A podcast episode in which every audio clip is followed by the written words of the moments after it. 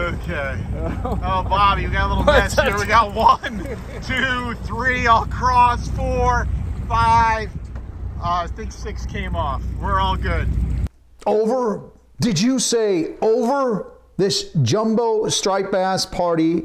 It ain't over until these big cows decide it is. And right now, there are still plenty of jumbo striped bass at the Jersey Shore, especially in North Jersey, that should keep things pretty darn interesting for the next week, two weeks, maybe more.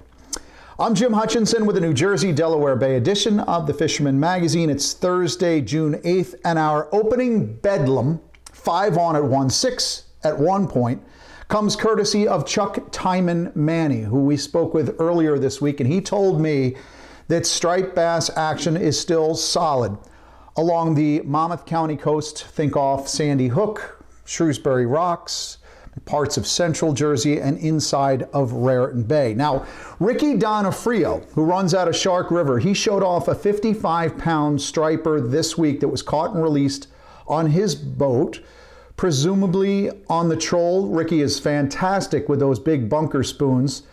And it was the second time that this fish was caught and released in North Jersey in the last two and a half weeks. I know that because the first time this was caught was on May 18th during Striper Quest. It was caught by my boss, Mike Caruso. I know that because it had the green spaghetti tag from Gray Fish Tag Research still on it.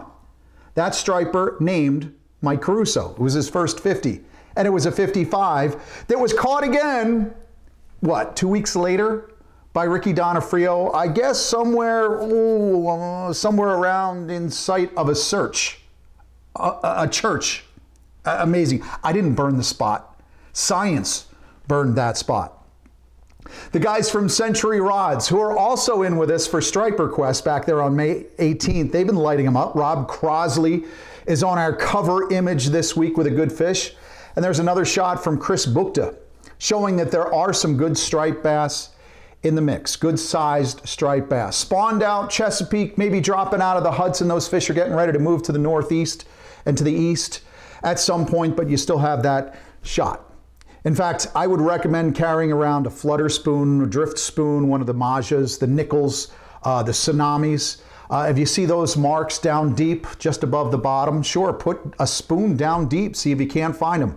Be prepared as well in the next couple of weeks for any surface action. Take those top waters, those metal lips, the, the Back Bay plugs, Bobby Reed's plugs, any of your favorite metal lips or poppers, Polaris, and pencils um, there are still plenty of chances to score on some of those big striped bass.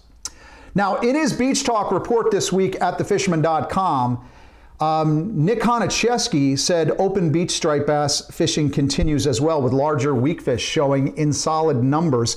And both fluke and bluefish are also showing up more in the front side mix. Jingles, Bait and Tackle, and Beach Haven, for example, uh, they had Walter Plua here uh, earlier this week, 12.86 pound chopper on the beach. I guess Beach Haven, Holgate. Um, that's a spring derby fish. So there are a few monster blues in the mix as well. In fact, it's all about catch and release striped bass and bluefish this Friday in the Manhattan Cup, again out of Jersey City, Liberty Landing Marina. I'll be back on board with Brian Rice's Jersey Devil on Friday, Paulie Walnuts, veteran Richie Torres, my brother Clark Harrison Town, myself, and who knows, maybe another veteran or two. And hopefully, this will become another memorable, memorable event on Friday. The Manhattan Cup, you can get all the details on that at manhattancup.com. Tell you more about that in just a couple of moments. All catch and release.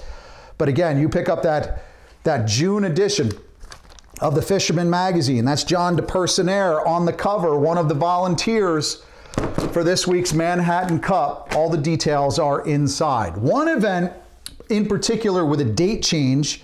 We talked about it last week, the Jersey Coast Shark Anglers Bluefin Fever event. That was going to be held this past Saturday and Sunday, got blown out because of the offshore forecast. Well, Rick Carroll is looking at this week's forecast and licking his lips chomping at the bit to get back there. That captain's meeting, Bluefin Fever, will be held at the JCSA Clubhouse this Friday. That's on Herbertsville Road in Brick, and the event happens on Saturday and Sunday. Now, when I take a look at the midweek NOAA weather forecast for the offshore grounds from the uh, from the Hudson to the Baltimore, mostly three to fours on Saturday and Sunday. Though you, if you have Friday off, you want to do some pre-tournament fishing, or you just want to have at it on the Bluefin grounds by all means, Friday looks like a beautiful day to be out there. Looks like a gorgeous day to be out past the horizon. Now, the same can be said for the inshore marine forecast from NOAA this week as well. Uh, middle of the week, NOAA has light winds forecast for the weekend. It should give you a good shot at those back bay drifts for fluke, even if you're outside, if you're looking to get some of those fluke just outside the inlets.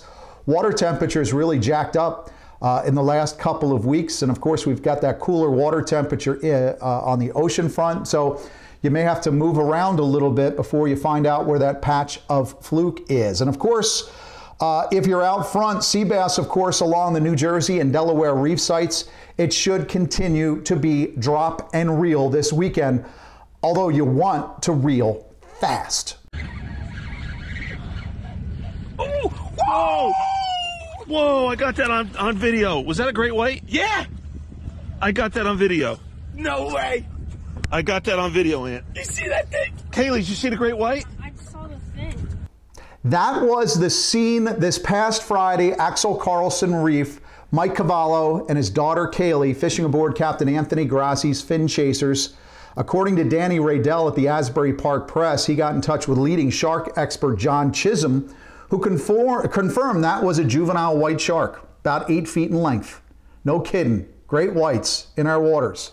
It's about that time of year. I know that uh, threshers have been in along the bunker schools of late, and we can expect to see more from the taxman this season, especially offshore. But again, inshore as well. Let's be honest, Axel Carlson's not that too not too far uh, from the beach itself, just a couple of miles. I know we as fishermen know that the sharks are out there.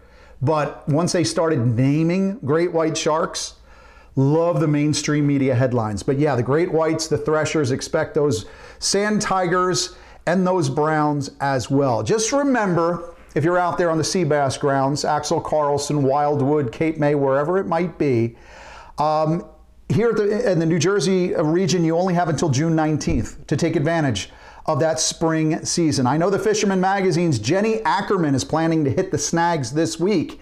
She's going out on Saturday and has this advice from out in Seaside. Hey guys, Jenny here at my alma mater tackle shop of Grumpy's Tackle in Seaside Park, New Jersey, here with boss man Ray, and I'll be going on a sea bass trip soon, so I came to ask Ray some secret tips and tricks to the trade. So, what's going on, guys? So we fished last Friday, 60 to 80 foot depths off Ocean County, hitting some of the local rough stuff. Did very, very well with nice sea bass up to about 17 inches using 60 gram gypsy nomad jigs, topped about 18 to 24 inches above your gypsy jig with a 5 inch gulp sand eel. We had a limit about an hour and a half. Great fish and sea bass has been on fire in the local reefs. And I know this girl is going to kick butt. Stay tuned, guys. I'll be going out with Frankie Z from Grumpy's, and I can't wait to take you out there with me.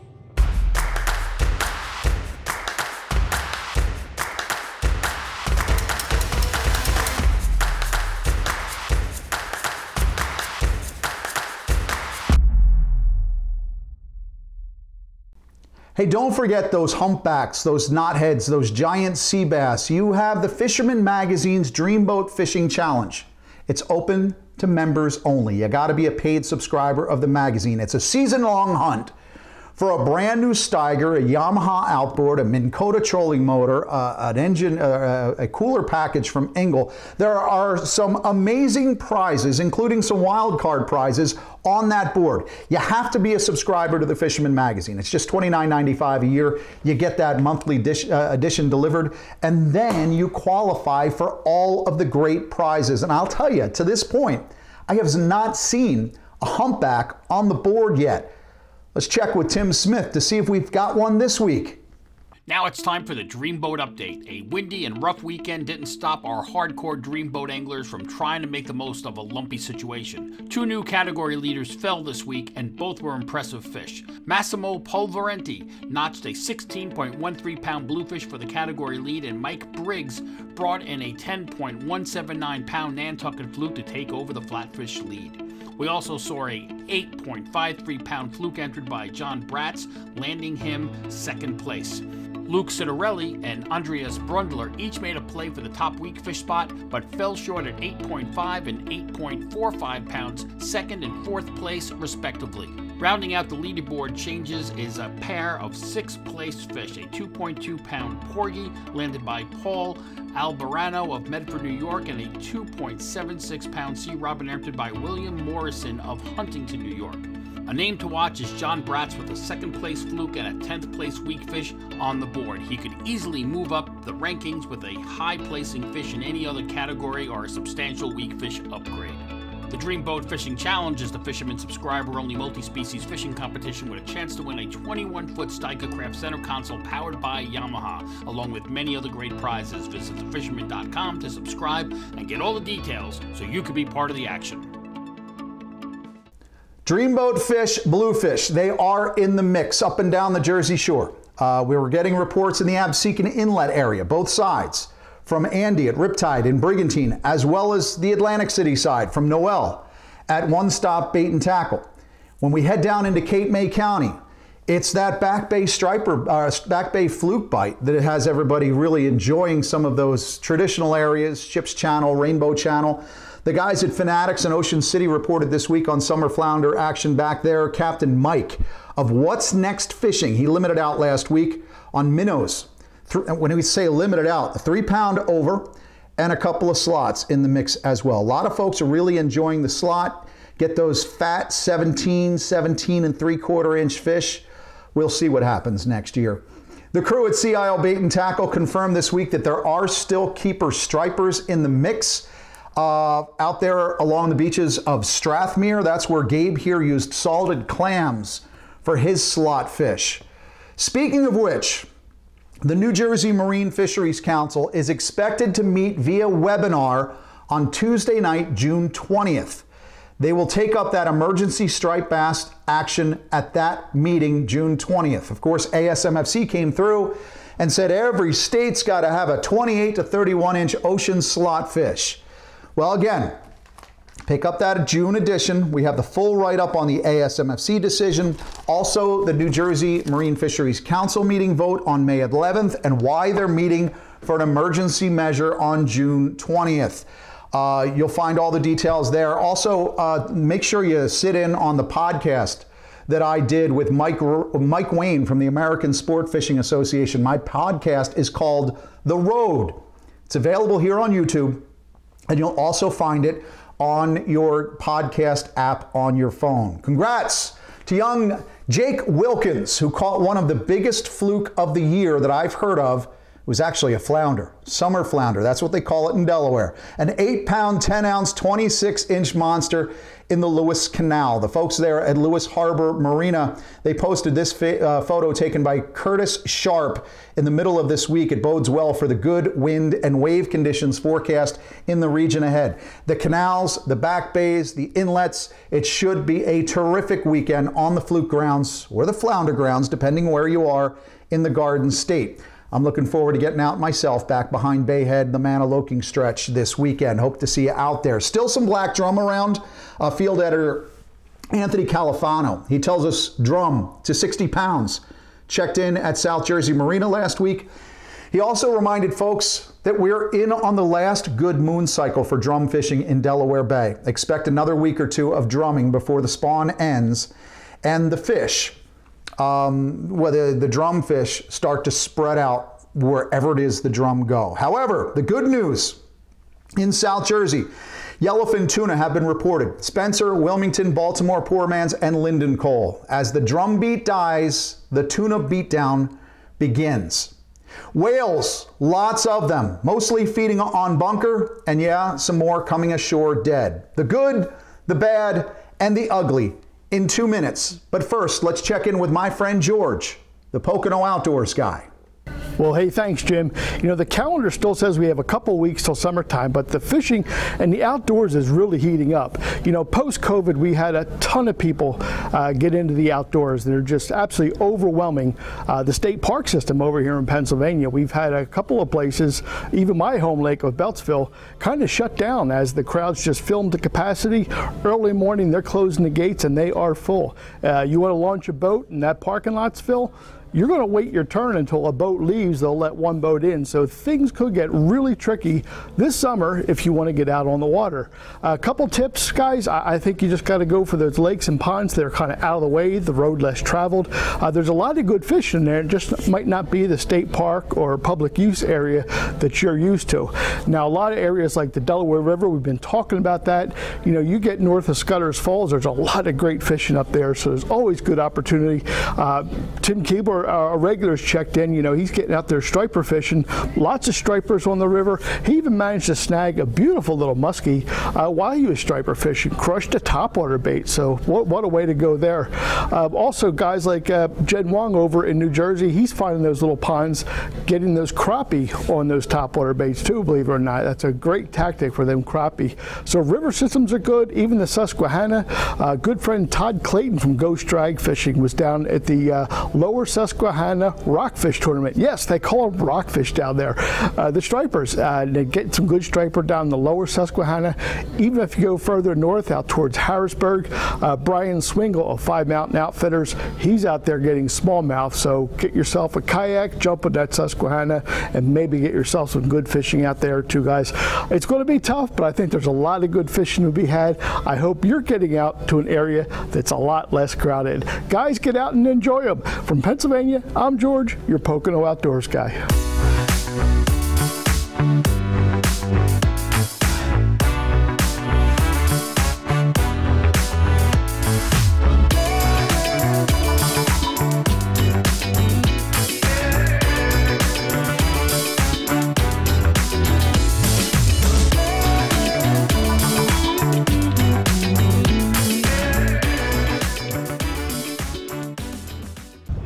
Maglio was fishing aboard his Sea-Doo Fish Pro off the Jersey Shore with his buddy Ralph Mendez. They caught several bass in the 40-inch range while live lining bunker around the bait schools, which is where this beautiful humpback whale was also doing a little fishing as well.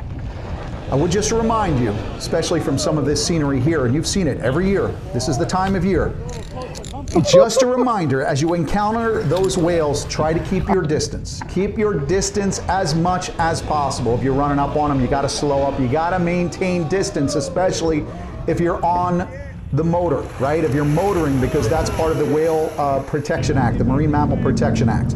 But keep your distance best you can, even if those uh, big mammals sometimes don't necessarily follow the same set of rules. Regrettably, uh, unlike any other time in recent history, along with the whales feeding on bunker comes another spate of dead humpbacks floating off the beaches. Uh, this one reported by a couple of readers, including um, Adam Woodburn and Vinnie Martella. Uh, this was last Wednesday in the vicinity of Round Shoal, just outside of the Reach Channel. Another similar report comes by way of Petey over there Charlie's Bait and Tackle, who said a buddy of his was coming in from the Spencer and found, quote, the sonar boats by the AP, the Atlantic Princess, said no life, no birds, and mass of mounts of dead turtles floating. Haven't seen that, secondhand report, so I'm not exactly sure. They say, they being the federal government and Boston whaler Phil, that there's no evidence that this industrial offshore wind survey uh, work is causing the marine mammal deaths. I say the fact that high tech geophysical scale equipment is being done offshore and it's being done at the same time to map these offshore grounds for industrial offshore wind as the time of these dead whales coming ashore. If it's not evidence, it's highly circumstantial evidence. In my editor's log this week, the digital edition of the Fisherman magazine, you can go see it at thefisherman.com. The editorial is called Mr. Misinformation. The DEP Commissioner, Shawn LaTourette, says climate change has brought Menhaden schools closer to shore. He fails to recognize, of course, that the 2002 bunker reduction law in the, in the state of New Jersey pushed the bunker boats outside of three miles. And he fails to recognize that there is a 62 year high on Menhaden biomass due to the strict government controls on this fishery. 62 year high on bunker mass. That we haven't had this many bunker in 62 years. It's not necessarily climate change, it's regulatory. Now, that brings me to my final 1 minute 21 seconds of this week's video fishing forecast. It's a question that I asked of Commissioner LaTourette on May 25th regarding the missing seats on the New Jersey Marine Fisheries Council. I have talked about this over and over again in video fishing forecasts.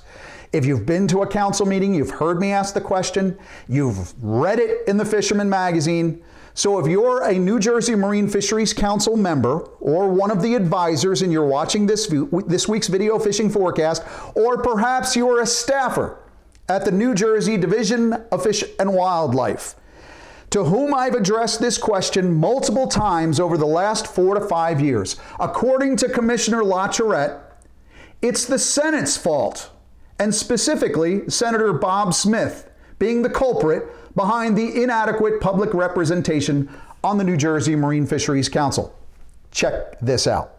We've had an ongoing issue, uh, I'm sure you're aware of, uh, the New Jersey Marine Fisheries Council. It's an 11 member uh, panel of members of the public. Uh, for the last three years, we've been short a couple of appointees, one recreational seat and one at large. It's kind of brought to the point the fact that in this 11 member panel, we've only got two voting members of the recreational fishing community. I would tell you that my personal professional experience is the the public's uh, thought process is that the public participation has dropped. And I think if you ask any council member, they'll tell you that the public's not turning out. I want to know if you can help me figure out when we'll see these council appointments made on behalf of the, the public. Yeah, so I, I've had some, some conversations with some of our friends in the legislature about, about this. Um, and I, I do think that we're, we're going to see some, some movement there. Uh, unfortunately, we don't we don't get to control that because while we have um, while we staff the council from the perspective from the department, we don't uh, we don't get to control uh, what the Senate schedule uh, is and so forth. But Uh, I have been in communication, as has my uh, chief of staff uh, Jane Rosenblatt for Crawford, with uh, Senator Smith on this very issue. Okay. So the more information we get, I'm happy to share. With you. So I've got four years worth of quotes from at least four, maybe five different state workers about these missing appointments, each tale a little taller than the next.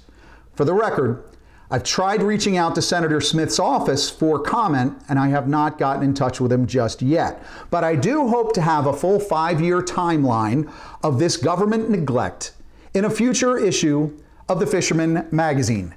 June is out now. Perhaps in a few weeks when the July edition comes out, I will share that. But you have to wonder why the public no longer wishes to get involved in the process. Well, I dare say, ask Mr. Misinformation or Boston Whaler Phil for their input.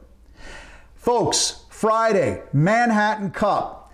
It's going to be a terrific event. Even if it's raining, I love fishing in the rain when the wind and the waves aren't up. So let's see if that's what happens on Friday. Please I do hope to see you there in Jersey City on Friday. Otherwise, catch them up, and we'll report back to you again next week right here at thefisherman.com.